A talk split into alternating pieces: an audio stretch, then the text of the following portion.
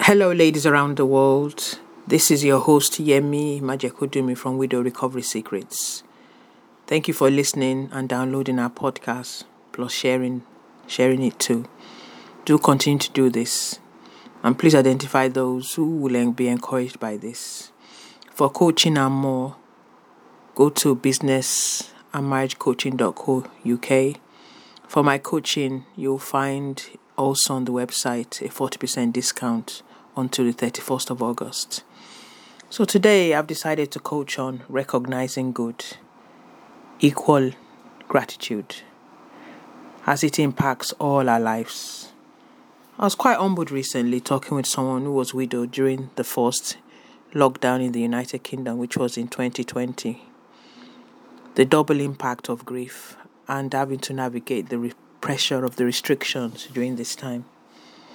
There were so many restrictions at this time in terms of visiting the sick and funeral arrangements.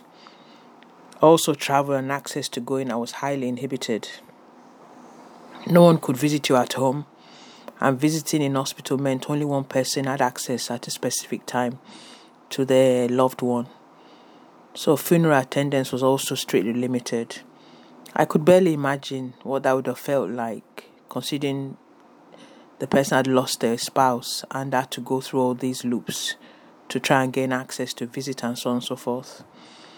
So it made me appreciate the flexibility and choices I had when I planned my late husband's laying to rest. This re- re- made me recognize, sorry, how fortunate I was, despite my circumstances.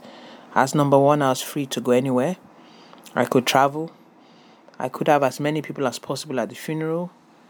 I could visit visit and also be visited by many people, and many people did for many days, and much more. So today, I remind you again we have to give thanks in all circumstances. The Hebrew term for gratitude is akarat atov, which means literally recognizing the good. Gratitude gives us something we can control. Our thoughts. We don't need good things to happen to us, all we need is to change the way we think about what happened, shift what you pay attention to, and you can uplift your thoughts and your moods. It is one of the most powerful feelings God has given us the capacity to experience. Gratitude gives us greater joy and meaning and enhancing the way we see things and the capacity to experience our surroundings, and all the other things that are good in it. Gratitude gives us greater joy and meaning and enhancing our spiritual lives. I'm repeating that again. We should show our gratitude to God because He asks us to, but also out of a desire to be happy. So, how do you practice gratitude? Well, I tend to sing when I'm happy.